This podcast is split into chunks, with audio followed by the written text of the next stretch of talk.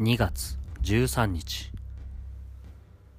今日は2、3日ぶりの学校だった。久しぶりにクラスの奴らの顔を見たがやっぱりこのクラスはいつもどこかで事件が起きていた。学年協議委員会で予選会の配役を決めた。